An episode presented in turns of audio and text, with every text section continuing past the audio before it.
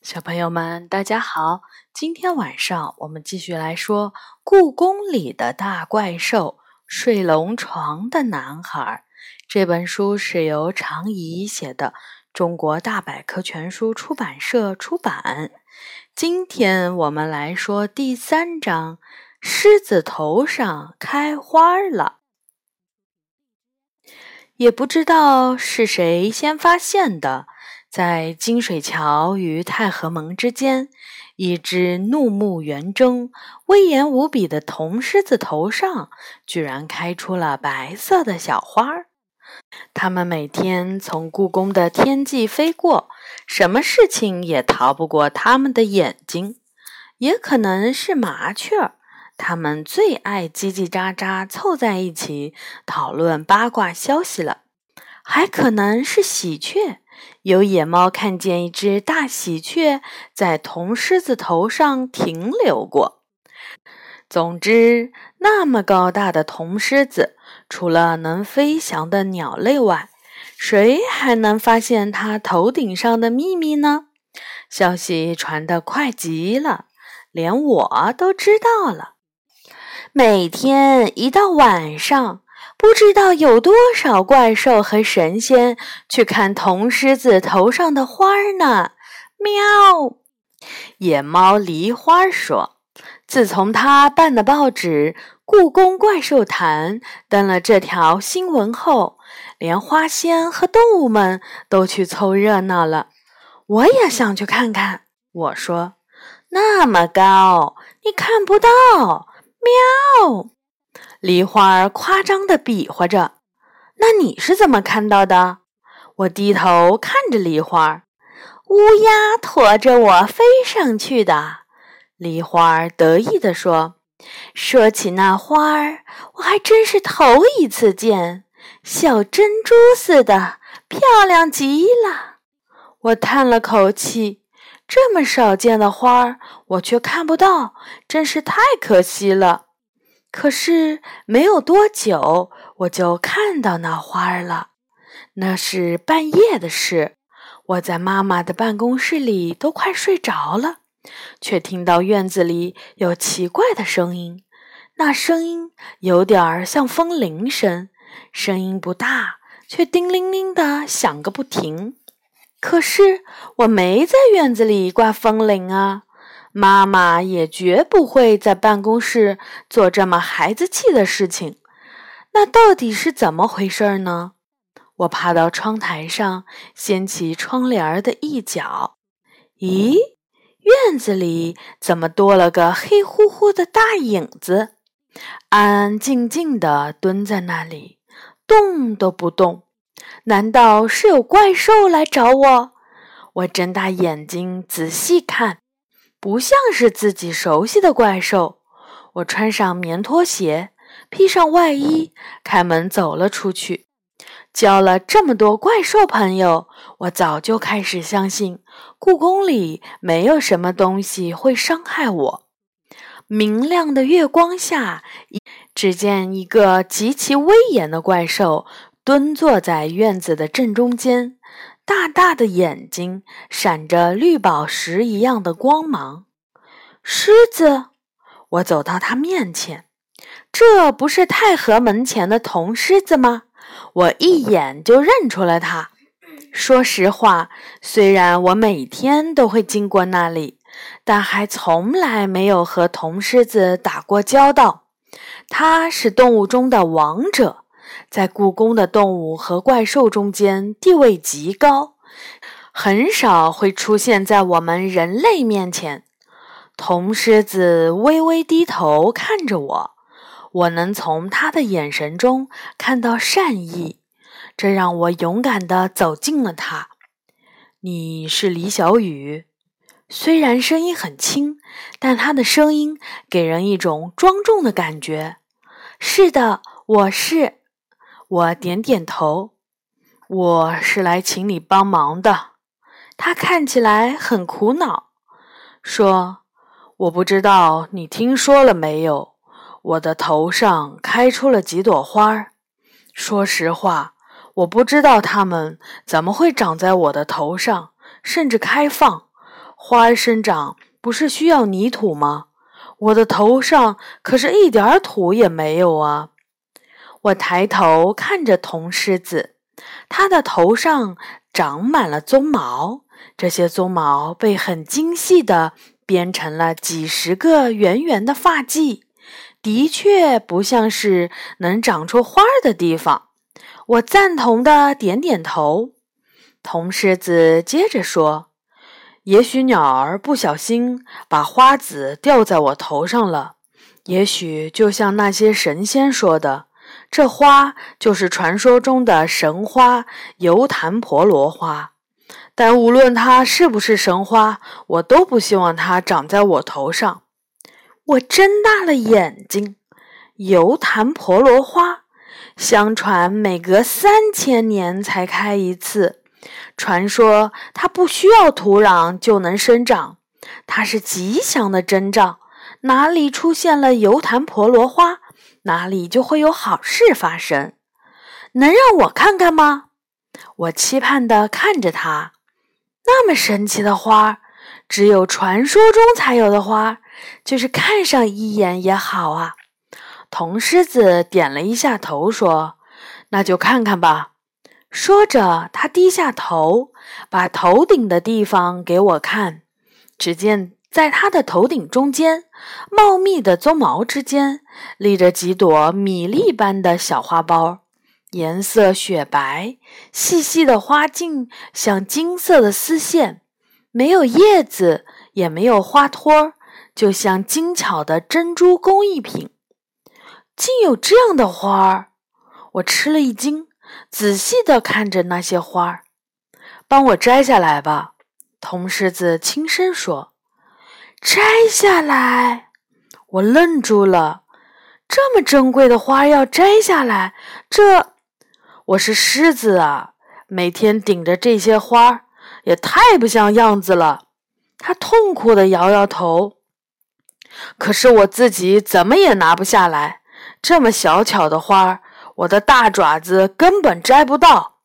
铜狮子抬起头，探寻似的窥视着我的脸，然后也不等回答，就接着说：“想了一圈人，在这故宫里能有这么纤细的手，可以把花儿摘下来的人，也就是你了，所以就来找你帮忙了。”我皱着眉头说。帮忙倒不是不可以，但是这么珍贵的花儿就这样摘掉，是不是太可惜了？谁也没有见过油坛婆罗花，说它是神花，只是猜测而已。没准儿就是什么不知名的小野花，你不用想太多。听他这么说，我有点犹豫了。这么威严的狮子。头上却顶着几丛小花儿，每天被怪兽神仙们围观，想想就觉得可怜。就这样吧，我决定了。那我试试看。我战战兢兢地把手伸过去，铜狮子把头低下来。啊，那花儿原来是这种样子的呀！圆鼓鼓的花苞，看上去很有弹性。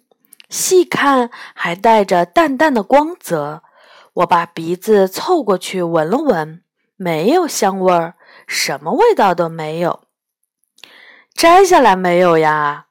铜狮子有点不耐烦的晃晃头。还没有，这就摘。说是这么说，我却仍小心地抚摸着花苞。如果真是三千年才开一次的神花。这世界上唯一摸过它的人就是我了吧？还没摘吗？我的脖子都酸了。铜狮子叹了口气。好吧，现在就摘下来。我用两根手指轻轻地捏住其中的一个花苞，还没用力气，那小小的花苞就已经掉在我的手心里了。这也太容易了吧！我看着那米粒一样的花苞，摘下来一朵，你要看看吗？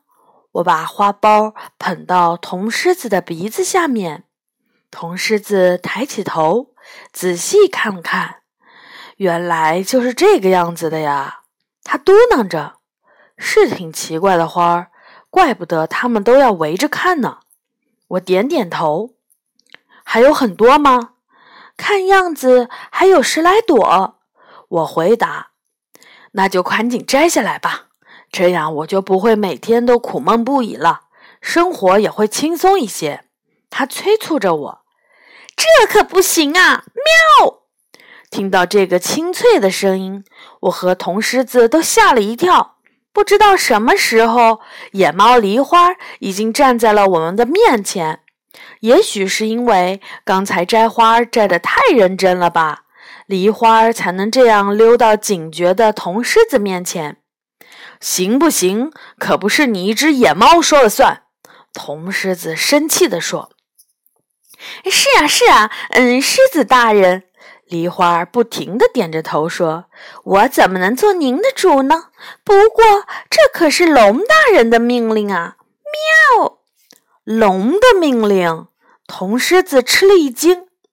龙大人让我传达他的命令。他说：“油坛婆罗花的出现为故宫带来了好运，是吉祥的征兆，所以不让狮子大人把神花摘掉。”喵！铜狮子的眉头皱紧了，说道：“这花儿带来了什么好运呢？我怎么没有听说？”“可不是，连我也刚刚听说。龙大人还真会保密。”喵！紧接着，梨花压低了声音，像是要说什么大秘密似的，冲我们招手：“喂！”把耳朵凑过来呀，喵！于是我和铜狮子都把耳朵凑到了他的嘴边，只听见他用小的不能再小的声音说：“是龙女，小龙女要举办婚礼啦！”喵！有这样的事儿，我一时吃惊的说不出话来。不久前还在为征婚发愁的小龙女，居然这么快就要结婚了，真是太不可思议了。这是真的吗？铜狮子倒比我平静。梨花儿点点头。这可是龙大人亲口对我说的。就在神花出现后，合适的结婚对象突然就拿着聘礼来求婚了。听说小龙女高兴的都流泪了，喵！这真是太好了，我由衷地说。那么美丽善良的小龙女，终于找到她爱的人了。事情就应该是这样才对呀！铜狮子愣在那里，不知道该说什么了。我说：“狮子大人，神花还是不要摘了。”没准儿很快就能给你带来什么好运气呢！喵！梨花轻声劝说。铜狮子听了梨花的话，长叹了一口气，便顶着那丛小小的雪白的花朵，头也不回地离开了。我的手里还紧紧攥着那朵摘下来的油檀婆罗花。我轻轻地把它装到衣服口袋里。三千年才开放的花朵，像小珍珠般的闪着迷人光泽的花朵，怎么想都觉得珍贵。从那天起，我就把它当做护身符一样戴在身上。能给龙女带来好运的花朵，会不会也给我带来什么好事情呢？我不由自主地这么想。喂，你们听说了吗？太和门旁的铜狮子头上开出了神花，三千年才开一次呢。阳光特别好的午后，我们三个孩子一起晒太阳的时候，杨永乐突然说：“早就听说了。”我有点得意的笑了。我还看见了呢，真的，爬到铜狮子的头顶上看了吗？元宝一副跃跃欲试的样子，我脸一板，撅起了嘴。哪里的话，是狮子自己给我看的。他就那么低下头，我就看到了。那花什么样？我咧嘴笑着说：“嗯，怎么说呢？雪白的，也就米粒儿那么大，花茎像金色的丝线。”元宝和杨永乐都不说话了，看得出他们正在努力地想象着神花的样子。我装模作样的把手伸进衣兜，算了算了，我从他头上摘了一朵，就给你们看看吧。不过你们可要保密呀！他们的眼睛都睁得大大的，真的？真的吗？我得意的点了好几下头。是啊，是狮子让我摘的。说着，我慢慢打开手掌，那小巧的、漂亮的花苞，好好的躺在我的手心里，没有枯萎，也没有变色，仿佛还在生长。这就是神花！杨永乐激动的都不敢大口喘气。它叫油檀婆罗花。元宝却皱着眉，像是思考着什么。能让我拿一下吗？元宝突然说。我有点犹豫，但还是把手掌里的花儿递给他，嘱咐道：“可别弄丢了。”元宝用手指轻轻捏起花苞，迎着阳光看了看，铜狮子头上那些花朵。是不是都紧紧地挨在一起，整齐地排成一排？他问我，点点头。这不是什么神花，元宝很肯定地说：“这是草灵虫产的卵，在上海很常见。”什么虫卵？我从他手里抢过花苞，也放在阳光下看，却什么也看不出来。不可能，连神仙们都说，要知道是不是草灵虫的虫卵很简单，只要再过两天就可以了。那时候虫卵就应该孵化出幼虫了。元宝说：“你怎么知道？”杨永乐问。“我不仅是机器人小组的成员，还是生物小组的成员。”大多数的昆虫我都认识，这回轮到元宝得意了。我不相信的问：“会不会是你弄错了？它们可能长得很相似。”那就孵化试试吧。他一副很有把握的样子。为了验证这是神花还是草灵虫的虫卵，我们把花苞放到了一个小纸盒里。还在花苞下面铺上了一片绿叶，然后把纸盒放到了凉爽的地方。第二天，花苞就有变化了，它的颜色由雪白变成了淡灰色。到了第三天，颜色变得更深了。第三天晚上，花苞椭圆形的顶部突然打开了。从里面爬出了一只又胖又黑的小虫子，看，元宝高兴极了。这是草灵虫的幼虫，它叫大牙狮。他把虫子放到手心上，胖胖的幼虫急得团团转。我太失望了，原本以为是三千年才开放的珍贵无比的神花。居然只是虫子的卵，这怎么能让人不失望呢？那神女给龙女带来的好运气是怎么回事呢？我问元宝。小龙女明明要结婚了呀，这可一点都不假。元宝耸耸肩膀说：“为什么一定要把这件事和神话联系在一起呢？”我愣了一下。是啊。为什么要把小龙女的好事与这颗虫卵联系到一起呢？你说我们要不要把这件事告诉铜狮子呢？我问。铜狮子知道后，也许就不会再为神花苦恼了。现在铜狮子头上的虫卵应该都孵出来了，不用说，他也知道了吧？元宝说。正说着，猎猫梨花突然冲了过来，呼哧呼哧的喘着气说：“你们知道吗？铜狮子头上的神花被偷了！喵，被偷了！对呀，听说狮子一觉醒来，花就消失了。喵。”梨花特别严肃地说：“哈，果然是这样！哈哈哈哈哈哈哈！”